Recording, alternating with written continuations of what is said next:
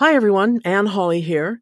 Before we get started on today's episode, I want to let listeners know about StoryGrid Live, a gathering of writers serious about the craft of story, happening September 13th and 14th, 2019, in Nashville, Tennessee. StoryGrid has grown into a movement followed by tens of thousands of writers from all over the globe who are serious about their craft. This weekend event will be full of information, inspiration, and expertise, along with some food, fun, and nerdery with your fellow StoryGridders. StoryGrid Live 2019 is the place to be for writers looking to deepen and grow their expertise in the craft of storytelling. It's time to step out of your routine to spend two days alongside other writers and storytellers like you.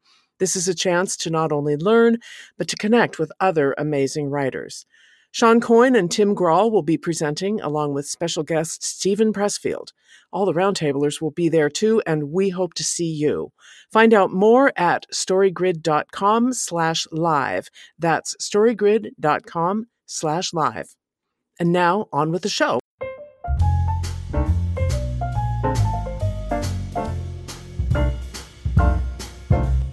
Welcome to the StoryGrid Editor Roundtable Podcast. This is a show dedicated to helping you become a better writer, following the StoryGrid method developed by Shawn Coyne, an editor with over 25 years' experience. My name is Jarie Bolander, and I'll be moderating the roundtable today. Here with me are four of my fellow roundtablers Valerie Francis, Anne Hawley, Kim Kessler, and Leslie Watts. Each week, one of us pitches a film as an example of a significant story principle. The rest of us explore different aspects of the story so we can all understand it better. This week, Kim pitched Passengers as a clear example of a story that doesn't work. This 2016 film was directed by Morten Tyldum from an original screenplay by Jon Spaihts. And just a reminder that this is an adult conversation and you may hear some adult words. Kim will start us off with the genre and a brief summary of the beginning hook, middle build, and ending payoff to orient us to the story. Kim. Okay, I have quite a few ideas about genre here. It's not entirely clear. But we have dueling external genres with love and action, which we'll talk about more in a little bit. And then internal genres, I see morality redemption for Jim and worldview maturation for Aurora. And I know Leslie's going to talk about education, so that's going to be excellent here in just a little bit.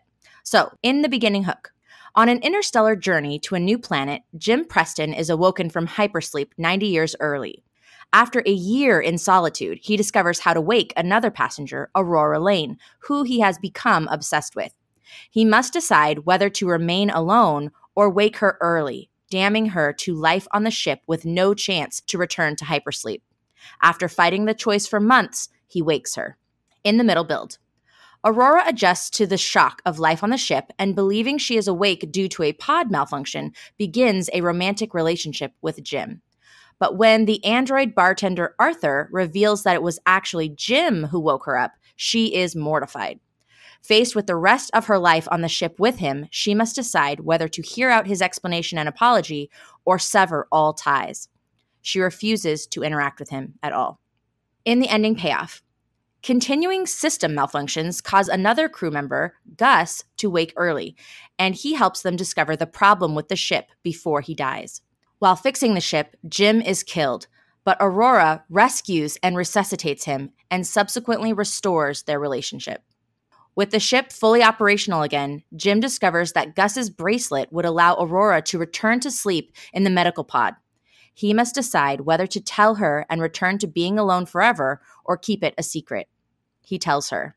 Now she must decide whether to return to sleep and go on to live the life she intended or stay awake with Jim on the ship she stays awake, and they live out the rest of their lives together.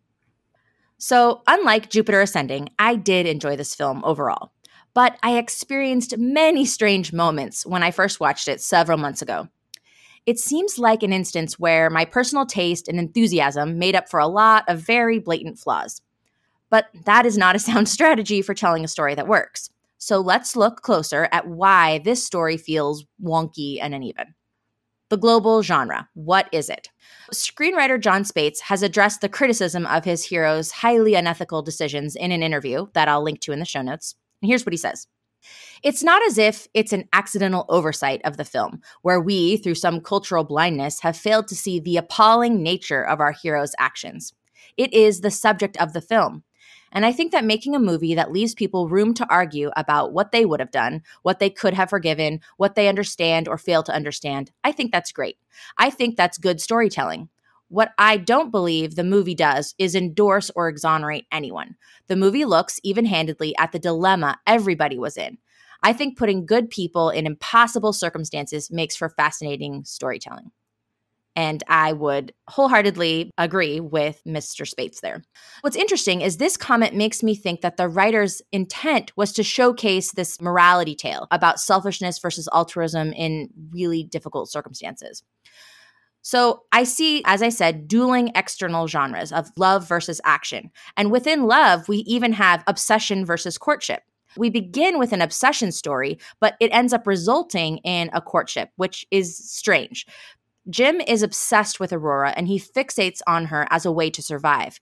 But through their unique circumstances of relying on each other so fundamentally, they do fall in love. And despite the horrific events and actions that put them together, they find a way to forgive and commit to one another for life.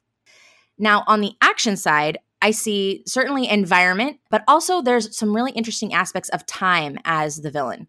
In this story, I think the action plot is really like a device and it creates a setting for the love story to take place.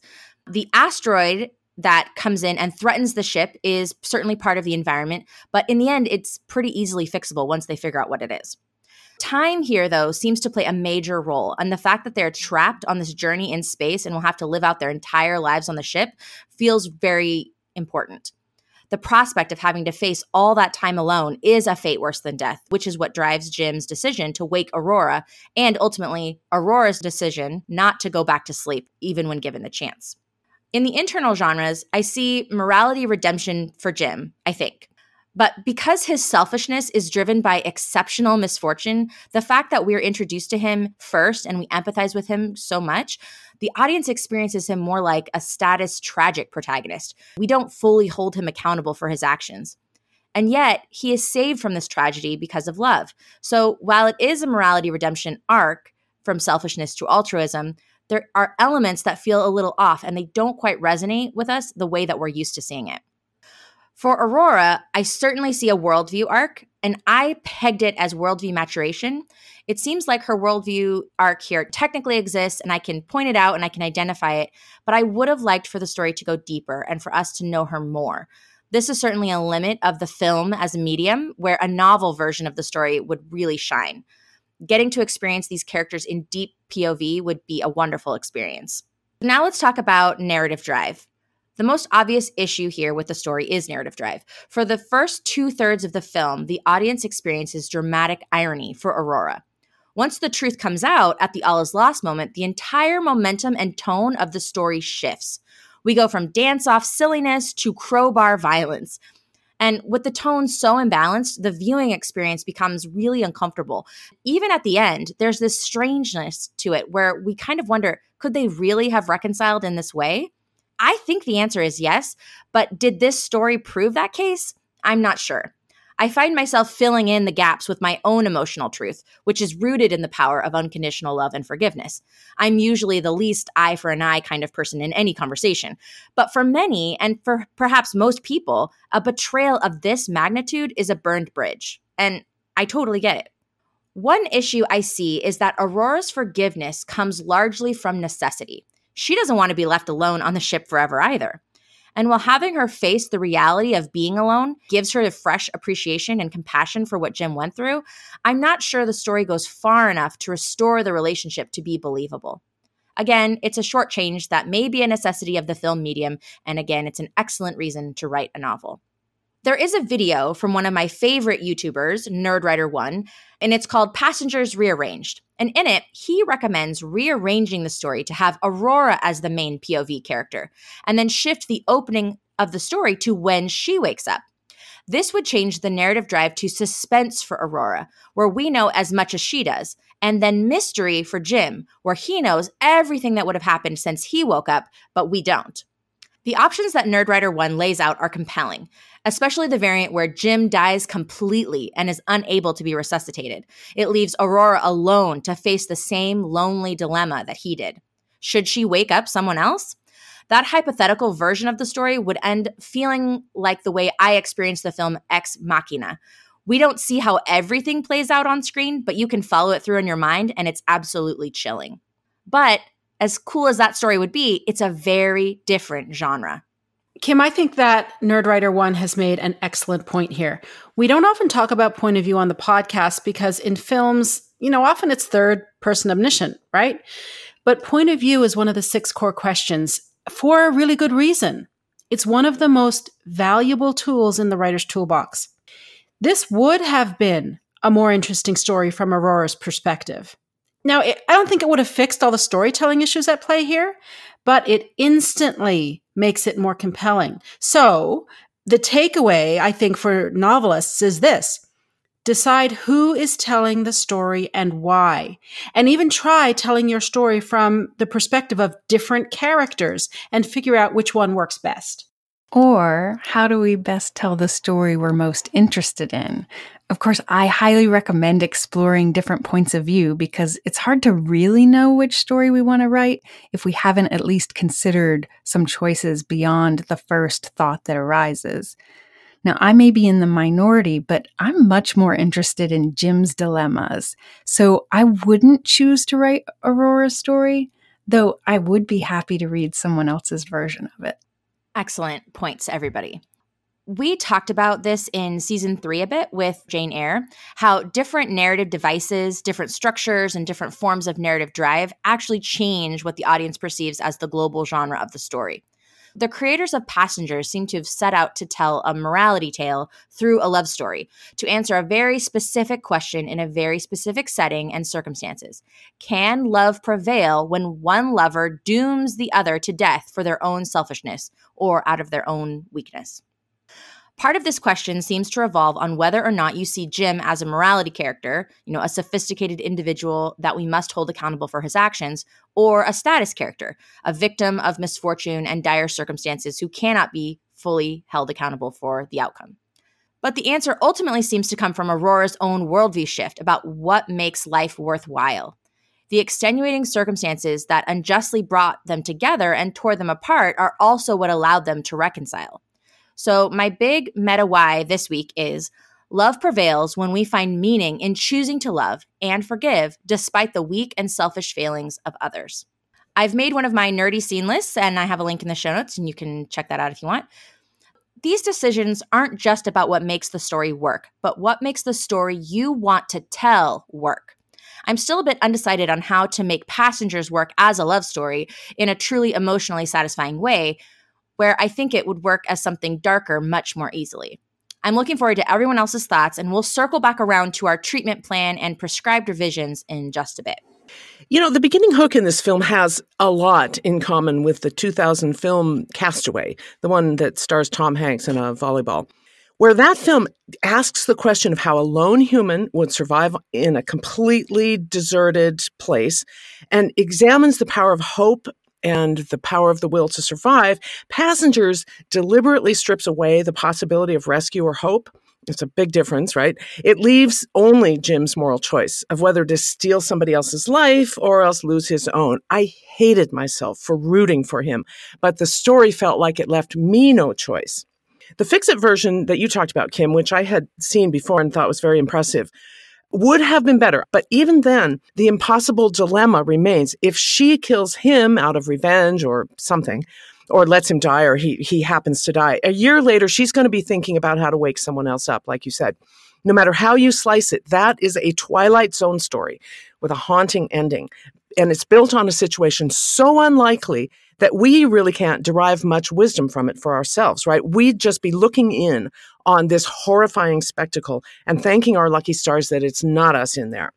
But the filmmakers didn't even leave us that haunting, spooky Twilight Zone type of ending. They drummed up, to my mind, this completely implausible love story with a sentimental lose but win ending, and then started troweling on the cliche scene after scene, which I will get into a little bit later. Okay, wow, that's a lot. This thing does have a lot of challenges to overcome for sure. Valerie, what's your take on passengers? For this week, I'm going to take a little break in the studying of the empathy that I've been doing in the past episodes because, as important as that is, the very first thing that a writer needs to decide is genre. Developing empathy comes after that. We need to pick one genre and stick to it because everything in our story will flow from our genre choice. Since we're having so much trouble identifying the genre for passengers, I thought it might be a good idea to look at the 15 core scenes to see what they reveal. When I watched Passengers, my first thought was, oh, okay, this is an action story based on, as Anne said, a similar premise to Castaway or even The Martian. Then it became a love story, and then it seemed to flip back into an action story again. I wasn't quite sure what was happening.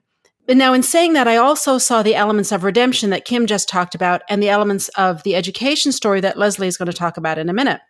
Just as a reminder, the 15 core scenes of any story turn on the global value at stake. So, if this is an action story, I expect the 15 core scenes, which is the story spine, to turn on the value of life and death. If it's a love story, I expect them to turn on the value of love and hate. Full disclosure here, I found it hard, honestly, to know where to break the acts in this film. So as a result, the 15 core scenes were kind of hard to identify. I've listed my educated guesses in the show notes and you can see them there. But what I want to discuss here on the podcast is what I found as a result of doing this exercise. The beginning hook of any story does a couple of things, one of which is to let the audience know what story they're about to watch or read. Passengers has four of what I'm calling movements, and they are as follows Jim is alone on the ship, Aurora and Jim fall in love, then we have Gus's story, and then Aurora and Jim save the ship. I think the love story and Gus's story form the middle build more or less.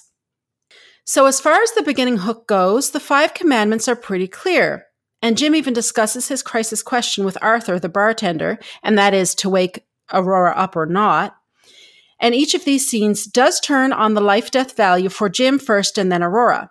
In fact, Jim's climactic decision here in the beginning hook shoots him all the way past death, right down to damnation, which is typically something we would see in a thriller and not an action story, thrillers or horrors.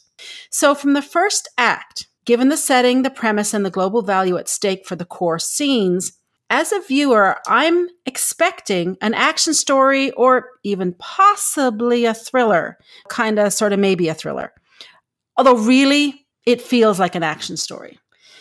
Now, there's a really long transition between acts one and two. It's 13 minutes long, which is an eternity in a movie. And this is as Aurora goes through the Kubler Ross change curve that we just saw Jim go through after he woke up. Now, this is information that the audience already has. Even though Aurora tries a couple of different approaches, like for example, she looks for research papers and Jim didn't do that. We've essentially seen all of this stuff before, and as a result, the story loses momentum. Novelists face the same bringing a character up to speed issue all the time, and there's plenty of ways to do it. And when you're reading like a writer, that is reading actively, you'll start to pick up ways that other writers have handled it. And there's lots of ways to do it that do not include completely restating known information. In fact, one of the techniques is used here in this film, and that's during the breakfast scene when Jim and Aurora are talking. The trick here is to not belabor the point. So the breakfast scene could have sufficed. Instead, they took up 10 additional minutes of screen time with it. And honestly, this is the kind of stuff that makes viewers turn off or readers close books. All right, next we have the middle build. And okay, this middle build is problematic, I have to say. So, as I said a minute ago, there's two definite parts to it. The first half is a love story, and then right after the midpoint shift, which is when the lovers break up, Gus awakens and it becomes an action story again. The big problem, I think, with the middle build is that there isn't a crisis moment. That's huge, right? The middle build crisis and climax is crucial to any story. In Passengers, the characters discover that a system wide failure is imminent, but they don't do anything about it. And I went back and watched this part of the film several times because I thought I, I just have to be missing something here. But what happens after that turning point when they discover all of the system wide failures that are happening, the film goes from that to Gus's death. So, in terms of value shift, two core scenes here in the middle build turn on life and death. One, the inciting incident, turns on love hate, and the crucial crisis and climax scenes are missing altogether. That's a problem. There's also a setup that doesn't pay off. We're told that one of the pods has a midwife in it. Now, given that we've got a heterosexual couple in the prime of their lives and they're going at it like rabbits, a pregnancy seems like a foregone conclusion. In fact, talking about a midwife plants that idea in the audience's mind, but it never happens. It would totally make sense given the premise that's being set up, and it would work for the global value of life and death. It would even work for an education story, but eh, it's just not there. Once Aurora reaches acceptance in her little Kubler Ross change curve, the love story finally gets moving in the middle build. And this is a totally different story than the one we thought we were going to be told, but at least there is some kind of a story happening again. There's a getting to know you montage, which is filled with things we've already seen before the dancing, the basketball, the movies, the power, and so on.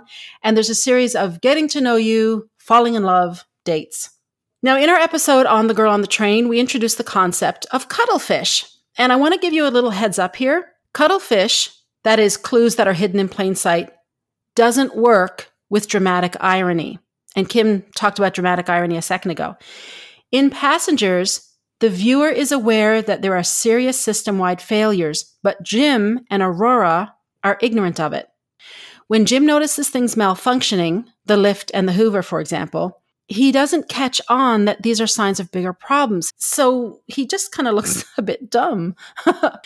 Jordan Peele faced the same issue when he was writing Get Out. And if you recall from that episode, I quoted Jordan Peele saying that he consciously caught his protagonist up as quickly as he could because he knew if he didn't, he was going to lose the audience.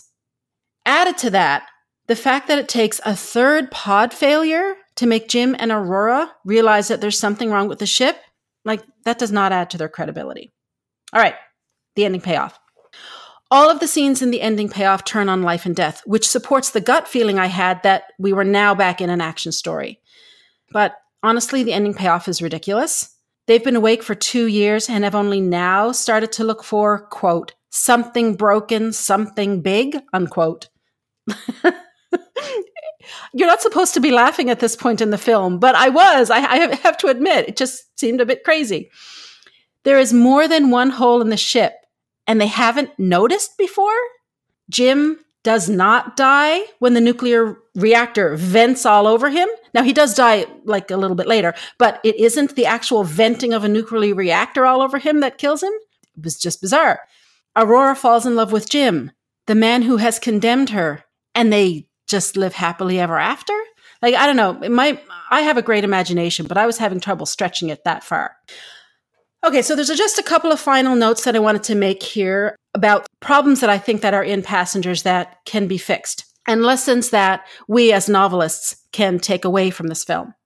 First, there are so many plot holes in this film, it's like a sieve. And they're not little pinpricks of holes either. They're gaping holes that are immediately obvious on one viewing. So for us, the takeaway here is that while we may not create a watertight plot, our job as writers is to try our best to do so. Only our superfans who read our books 25 times should be able to pick up on plot problems.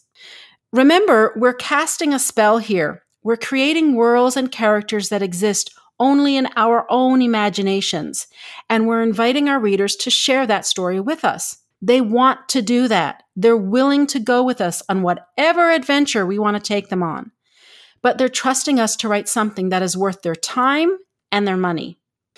And finally, there is a difference between being inspired by other writers and ripping them off. On the flagship podcast, Anne and Shawn are studying Brokeback Mountain right down to the beat level. The idea is for Anne to be inspired by Annie Proulx's work and for her to see how a master craftsperson does her job. There's a huge difference between that and what the writers of Passengers have done.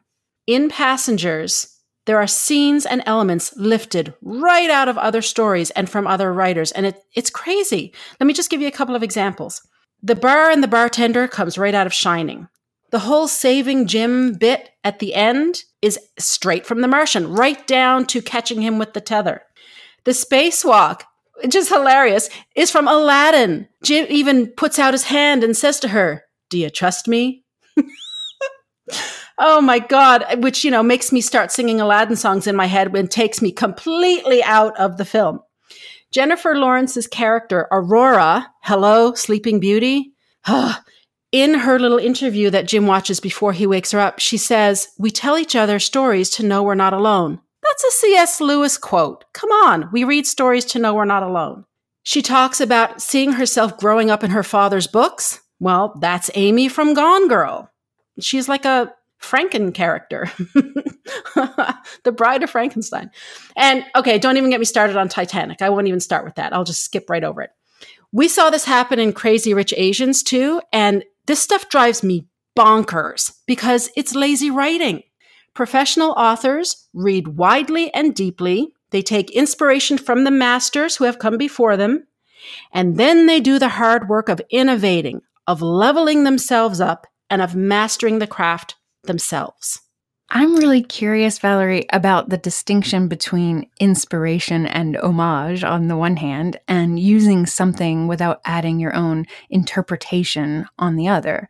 At some point, it would be great to get into these details. We know that Anne isn't ripping off Annie Proulx because we see her process, but I'm wondering how can we tell in the final product? I thought about this too, Leslie, when I was preparing for today. And you know what? It's a big question and it would be fascinating to tackle, especially in light of the fact that we're discovering that there are repeating scene types in stories. So, it, yeah, it's a big question. I would love to study it. So, I'll, we'll just add it to our list. yes, indeed. The list is long and distinguished at this point. That was great, Valerie. I really appreciate your insights into that. And, and I wanted to talk a lot about the love story as well because that's what I'm studying this season. This love story begins on a lie, or rather, an obsession that Jim has for Aurora because he's lonely. Although I wouldn't call it an obsession love story, I don't know if it's a courtship one either. I mean, it kind of goes back and forth. One thing I was really asking myself is can you really have a love story when there really are only two characters? I really don't think so. Let me rephrase that. Can you have a love story that works without, say, a triangle or a secret on both sides? it's tough to say. The love subplot in Passengers, like we've all been saying, is full of holes. There are a lot of conventions in the love story that are just not present here.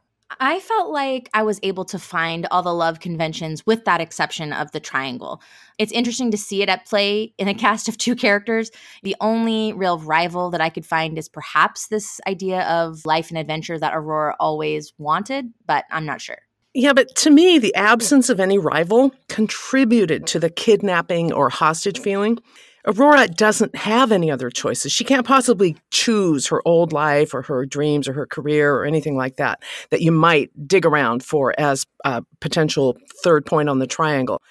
There just isn't one. The love triangle convention exists, in my mind, to prove that true love, when it prevails, has prevailed over other options, other choices. I think the failure of this convention lies at the heart of the problem that I and so many other viewers had with this movie as a love story. Oh yeah, indeed. I think that's I think you nailed it. It's probably okay to leave out some of them for subplots, but I know for this one it just doesn't feel that way. And it was the same like what we saw in Deep Impact it just leaves us not feeling as much for these characters. That's the way I feel about Jim and Aurora. I actually don't feel that sorry for them, although initially I feel sorry for Jim. They're kind of trapped, like you said. There's no other choice. While the lovers meet, their first kiss, confession of love, breakup, proof of love, and reuniting are all they're all present in here. But for me, since there's no real barrier to their love, or rather falling love, I mean, it's just obvious. You know, you're on a spaceship with one other person. It's pretty darn good chance that something's going to happen. There's no triangle, there's no helpers or harmers or opposing forces. I mean, I'm referring to other people, not the environment. I mean, that's going to kill them no matter what. It could really care less if they got together. There is not a lot of choices that the lovers need to make to be together. That I think is the critical part of any love subplot. There has to be a chance that they will fall in love with someone else, or that a past lover will make them question the commitment, or society forbids the union because they're from different classes. And we see some of the class divide, but it just can be easily overcome by simply breaking down a door or ordering an extra meal. I mean, it's really that simple. There is no conflict that's really keeping the lovers apart except for the ship falling apart and the secret that Arthur reveals to why Aurora is awake. Well, those are pretty good. They don't satisfy me in terms of the main question I feel a love story has to answer. Can these two people be together despite all the odds? And those odds be society themselves or other people. I mean, they have to have some other choices, like you said, Anne. I don't think a love story works if what keeps the lovers together is a shared demise. I'm sure that would play a part in any reason to fall in love with another person, but if you're at the end of the world, you're sort of thrown into it. There's no other way to go. So, what I'm wondering is how is it different if the love story is a subplot? What I mean is, if the main question in the story is not about whether the two people come together, and if the love story elements are meant to mess with the human needs tanks of other than the one of the global genre. How does that change the way we look at the genre requirement? My take on that is if it's a subplot and it's not driving the story, then you can kind of get away with less of them. Rather, if the love subplot is merely for a pause in the action or for comic relief, I think the reader and the viewer will just give it a pass and find it cute. If the subplot is an integral part of building empathy for the characters or driving the main story forward, which I think in this case it kind of is, then you need to nail the obligatory scenes and conventions. So, what's the treatment plan for passengers to make it work as a love story? First off, as it stands now, I don't think its a main genre is love at all. I think it's an action environment plot with an internal genre of morality, redemption, and I think it's really a delayed action environment because that does not truly get going until after the midpoint shift when Arthur tells Aurora that Jim her up and then things start to fail more and more. Even then, it's slow to develop until we meet Gus and try and figure out why everything is failing. I think it's action environment because the opening scene when Jim's pod malfunctions because of the meteor strike and the climax scene when uh, Aurora and Jim save the ship from that same meteor strike. Seems to work a little bit, but again, it's still muddled for me. To make this work as a love story, we need more than just the environment keeping the lovers apart or keeping them together. We need more backstory as to the flaws that Jim and Aurora have and bring to this potential relationship. We do get a brief look into Aurora's flaws from the video of her friend telling her to, to let love into her heart or something like that it's not that great and not on the page, as they say. I mean, we need to see that, not just get a flashback from it. For love to really work, they need real alternatives for the lovers that are plausible. Usually, that means other people in close proximity. There was really no doubt that Jim and Aurora would fall in love. Most people put in that circumstance would do the same. And that's why Passengers fell flat for me. I hated that about it. They, quote, unquote, inevitably fell in love because they were both attractive straight people of a similar age. Jim chose to revive Aurora because he was uh, obsessed with her and not, say, reviving another man or an older woman or that midwife or whatever, so that the storytellers could tell this twisted love story based on Stockholm syndrome. Maybe that's this type of love subplot. Maybe we should call it the Stockholm love syndrome. Thanks a lot for that, Anne. What about you, Leslie? What do you think of this? Well, don't throw anything at me, guys, but um, I've got another take on the global genre here. I'm looking at passengers through a different lens, and as a result, came up with a different global genre. Right away, I was struck by the way one's need for meaning and purpose and love and belonging could be taken to life and death stakes along with finding a different genre, I, I, would break the acts differently, which means that the major dilemma or crisis that Jim faces in each act is different. In the beginning hook, to me, the crisis isn't about Aurora. He hasn't gotten there yet, but whether Jim will choose to live or die. He enters the airlock with the intention to commit suicide. Now, he decides not to, but if he hadn't found Aurora, it's hard to imagine he would have had the will to go on living. Now, in the middle build, after his secret is revealed, and Jim can't fix the relationship with Aurora, he finds purpose in fixing things on the ship. Importantly, he would reverse his decision to wake her if he could. At this point, he just can't. Now, when we're in the ending payoff and Jim finds the means to reverse his decision, he offers her the choice, though that would mean he'd be alone again. The thing is, at that point, he's reconnected with the meaning that comes from within. And so he's able to offer her that choice. So, what am I talking about here? I think it's a worldview education story. And here's Friedman's cause and effect statement for that. When a sympathetic protagonist with a naive or cynical outlook experiences an opportunity or a challenge that enlightens them to a broader understanding, they find new meaning in their existing actions. To create an education story, the events and choices move the life value from the beginning negative value of meaninglessness to the positive value of meaning, that is, if everything works out okay. Along the way, the character faces cognitive dissonance when their thoughts on what provides meaning are challenged. And often they reach the negation of the negation, which is meaninglessness disguised as meaning. Now, let's talk about humans generally for a moment. People can find meaning in all sorts of environments and conditions. But obviously, some situations are easier than others, just as some environments foster survival more than others. When I started thinking about the principal sources of meaning in life, I came up with three. First, who we are, that is, our ideas and beliefs about who we are and why we're here. Second, what we do, that is, our work, but also our moral code. And three, the environment. In other words, our circumstances, but also that includes who we're with. It occurred to me that these are consistent with Friedman's three forms of the plot thought, character, and fortune. And these sources of meaning are interconnected.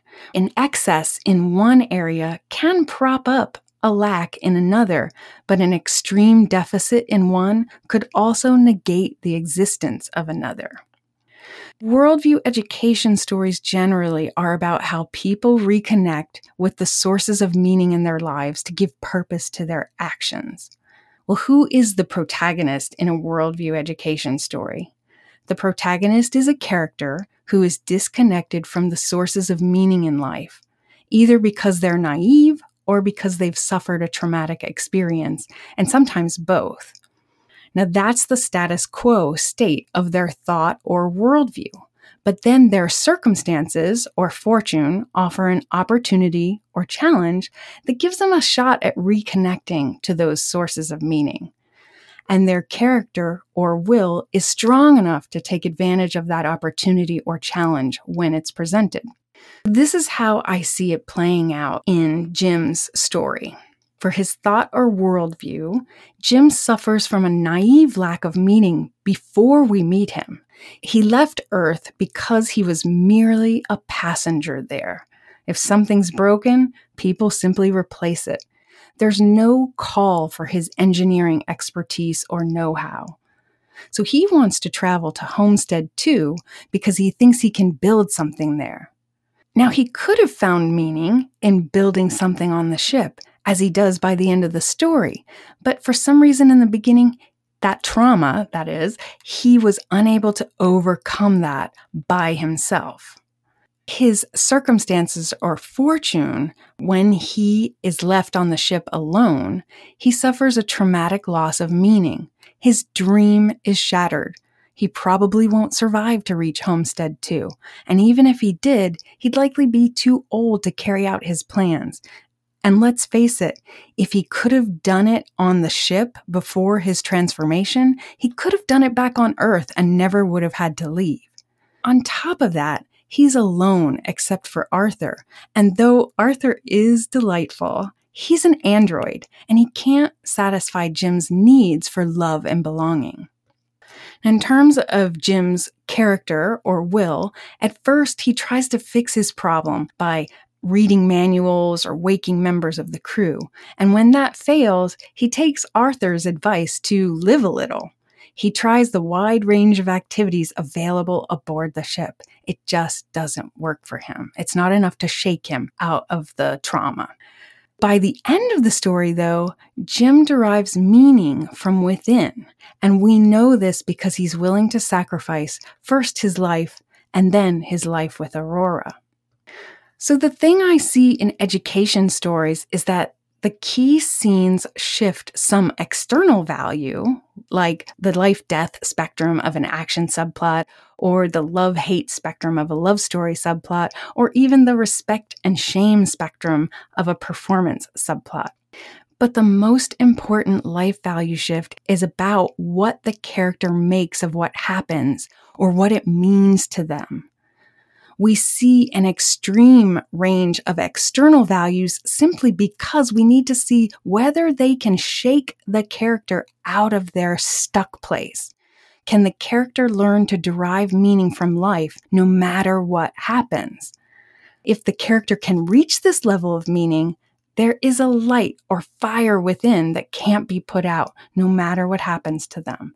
They've learned to source meaning from within in the real world, I think about people like Viktor Frankl or Anne Frank who overcame amazing circumstances, just horrific circumstances, actually, to find meaning in their lives and share messages of hope.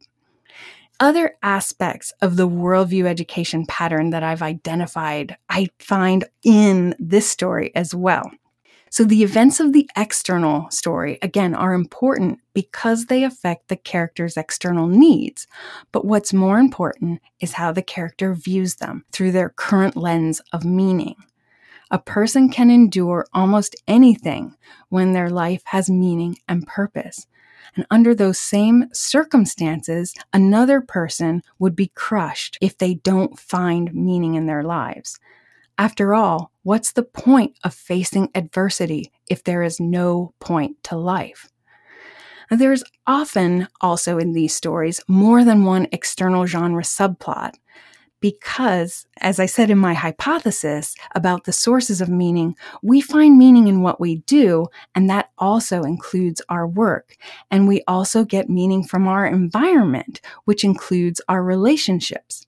So it's not surprising that we see these needs tanks getting poked along the way with love story subplots, often with obsession elements as the character seeks to find meaning however they can, but also performance elements. The final thing I've noted about these stories is that often another character experiences a similar crisis of meaning. They may embrace meaning through work, for example, but they find no meaning in their individual personal relationships. Aurora left Earth not because she wanted to start a new life on Homestead 2, but because she wanted to immediately return to have a great story to tell and one that wouldn't really be about her. So, for me, the point of this story is that Jim and Aurora are trapped. So many people feel trapped by their current existence, their current circumstances, and that's just the way they see the world. So, what can we do when we feel trapped and have limited choices? Well, we can choose to find meaning in other ways. Leslie, I just have to say thank you so much for articulating all of this so clearly. I didn't see the global worldview education, but everything you're saying makes total sense. And it would make sense why I still love the story, even though it's a mess, but it still resonated with me because worldview education stories resonate with me hardcore. Anyway, I'm having all kinds of amazing firework light bulb moments, and I'm just so appreciative of you sharing your gift of getting to the bottom of things. So I had to just jump in and say so. Me too, Leslie. Thank you. You have changed my mind.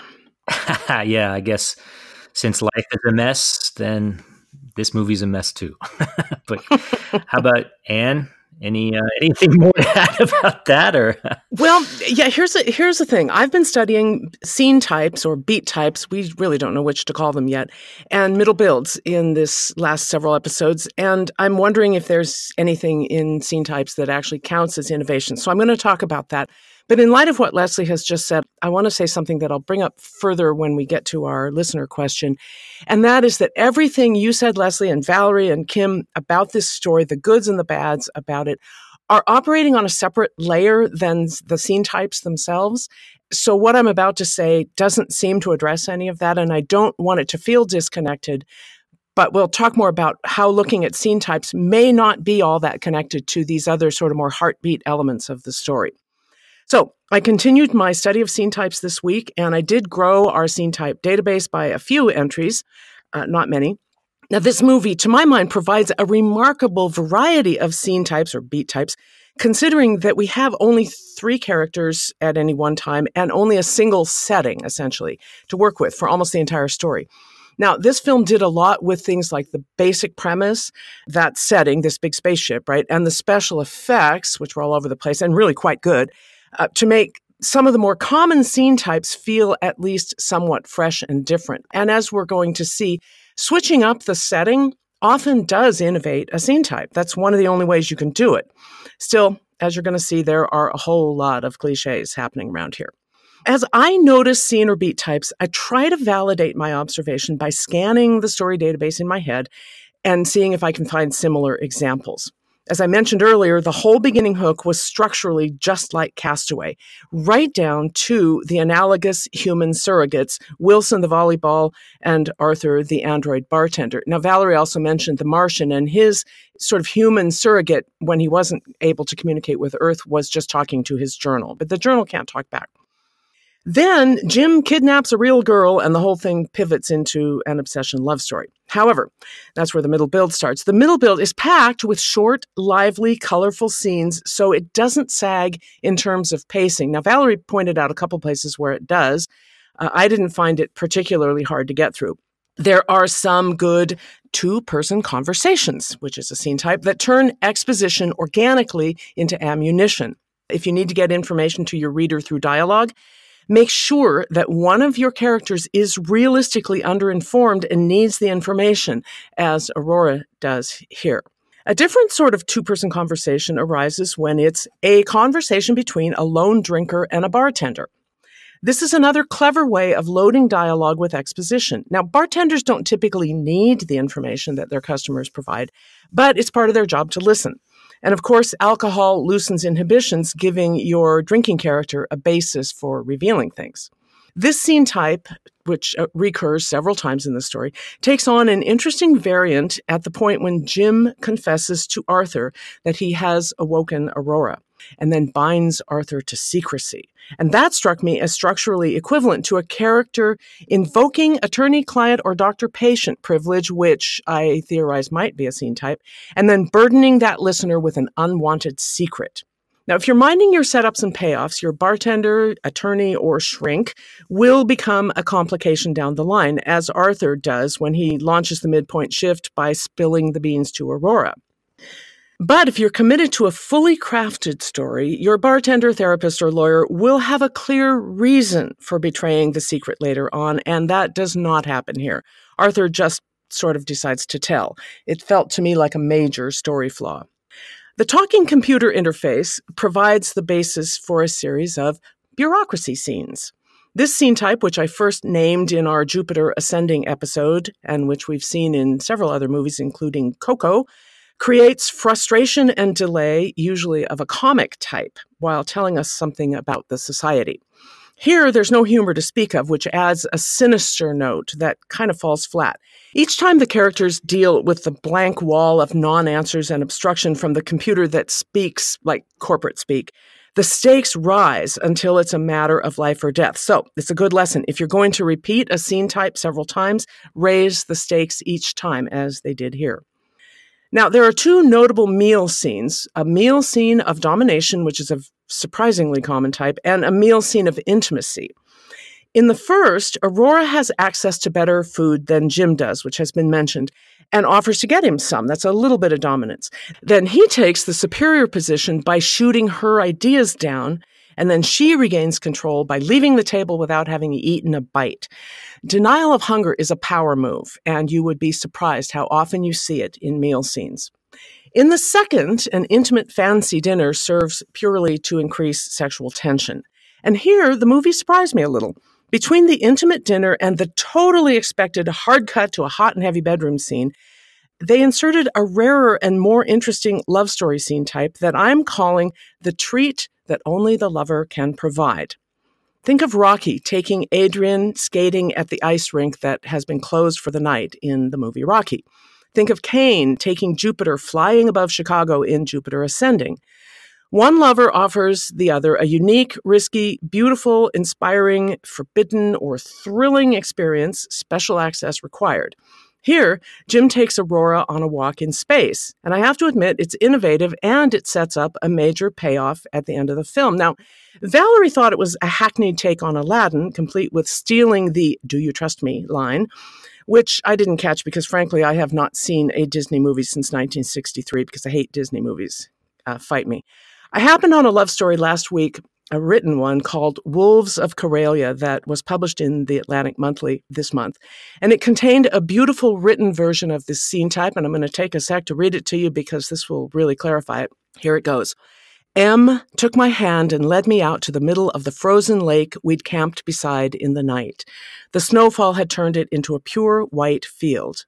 Well, I said, I wanted to go home. I felt embarrassed. But M's face was bright, happy, flashing with something. He dropped to his knees and made big sweeping motions with his arms, clearing the surface of the ice. I thought I was dreaming. Suddenly, we were standing on air, on ice so perfectly clear it might have been air. Fifty feet below, I could see the algae on the stones at the bottom of the lake. It only happens when the water freezes very, very slowly, M said. The winter has to be so patient, and then one day there it is, a miracle. He looked at me, letting out his breath. I thought you'd like that. It's a lovely story, and I'll link to it in the show notes. But back to passengers, here are a few more of the notable scene types I detected. I'll just run through a list. Obsessed lover starts leaving gifts for the beloved. There are two variants one where the beloved is freaked out by the bizarre serial killer like vibe of the offerings, and one where she enjoys the gifts. Here it's the latter, and one feels that the former might have been more apt. Then there's sneaking a peek. From Jack copping a glance at Ennis's naked body in Brokeback Mountain to the sight of a lady's trim ankle in a frivolous Regency romance. this is the love story moment when sexual attraction becomes evident. Here, it's Jim catching Aurora in the swimming pool. They both clean up well, or the Cinderella moment. He appears in a nice suit. She appears in a sexy evening dress. Sadly, the script here actually has Aurora saying, You clean up pretty well, which was embarrassingly on the nose. We have conversation in a car, an enormously common scene type, and you wouldn't think you'd find it on a spaceship. It took me a minute to recognize this one. In a moving vehicle, one person is constrained to listen to the other. They can't escape. Here, Jim turns their whole world into a moving car by commandeering the ship's PA system and forcing Aurora to listen against her will. There is a post sex pillow talk beat, which is more of a trope than anything. And then there's a birthday party scene. And this type of scene shows the passage of time, it shows increasing intimacy. It also tends to have a meal element because they're going to eat the cake, right? And that is a meal scene of celebrating too soon because the shit's about to hit the fan. We have a trope of man checks pocket for engagement ring and prepares to propose. And then, after the big shocking truth comes out and the lovers break up, we have coming home to an empty apartment. She has moved out and all her clothes are gone, followed by reminiscing sadly over old photos. And then we have stuck in an elevator alone. He escapes by prying the doors apart halfway between floors. And how many times have you seen that scene? Many. And then whoa, hang on a second, where did this come from? There's the sudden appearance of another live human being an older, wiser, authoritative mentor figure risen from the sleep machine just in time to help them and die again. It's almost literally a deus ex machina. Now, Wikipedia informs us that William Golding resolved Lord of the Flies by a similarly unset up, unexpected, lucky appearance of an older and wiser figure. It is not common, nor should it be. Don't use it. Then we have coughing up blood. This guy is about to die. And then we have the old wise mentor wants to die at his post in uniform. He breathes his last words to the lovers. He hands over the keys to the kingdom, which in this case is his ID bracelet, and charges them with finishing the mission. Run, boy, run comes to mind from the movie Camelot. And we enter the ending payoff where common scene types and cliches continue to abound to the point where your teeth are grinding down. My conclusion is that the middle build, though mostly lively and with a good variety of scene types that drive the story forward, suffers from a preponderance of cliches in service of this fatally flawed story. And I haven't even touched on the giant plot holes. Valerie and I could probably list a thousand of them. No amount of zero gravity scenes or failing systems or love story conventions could have rescued this story for me, unfortunately. And my head is still aching from trying to understand why the hell the filmmakers wanted to tell it. Whoa. Okay. Let's just calm down for a second. that was great. Ooh, a lot to take in there, Anne. Kim, what are your uh, final thoughts on Passengers? It's been so much fun to listen to everyone wrestle with the story in their own way. But the whole point of looking at stories that don't work is to figure out how that can help us as writers who are trying to tell stories that do. So here is what is currently the treatment plan or the prescription for revisions for today's story. First, wholeheartedly choose your genre. It doesn't really matter what it is. It could be action, it could be love, it could be worldview education, morality, punitive, whatever you want it to be. Go all in on the story that you really want to tell. That is, what is the truth that you want to share? And what's the experience that you want the audience to have? And then you have to figure out which content genre helps you showcase that truth. The second one Experiment to find your point of view, narrative device, and narrative drive. Choose the one that helps you tell this story that you really want to tell and tell it well to create that audience experience that you want them to have. And third, you need to create a solid story spine with the 15 core scenes that all turn on the same global life values at stake. So you got to pick your genre, experiment to find the best way to tell it, and then construct a spine that's going to carry your audience through that. Now, I just want to take a minute to just say one more thing that, like Jupiter Ascending, where you have directors and writers that are trying to tell a story that is larger than life, is complicated, and all of that. Here we have an original fantasy science fiction script that is a rare thing in movies today. And Nerdwriter One points this out on his YouTube video and he commends them, even though the story is a mess, that they still tried to write something original that was in- intriguing to them. And I just, I love that. I love that about these stories that even though they're a mess and they don't work, again, I still got a lot out of this story. And I think we learn a lot from these stories. So no matter what you're trying to do, what story you're trying to tell, I think it's important to be willing to fail at it. Otherwise, what are we doing here? And I think that really points back to what Leslie was talking about with worldview education. What's the point of going through all of this trauma of trying to write a story that works if we're not willing to tell the story that really matters to us and being willing to fail about that story. I have to always leave us with some sort of big meta like why are we here? Why are we writing? And that's really what it comes down to to me is have the guts to tell the story that you want to tell even if not everybody else gets it. Wise words, Kim. Wise words. Great job on that.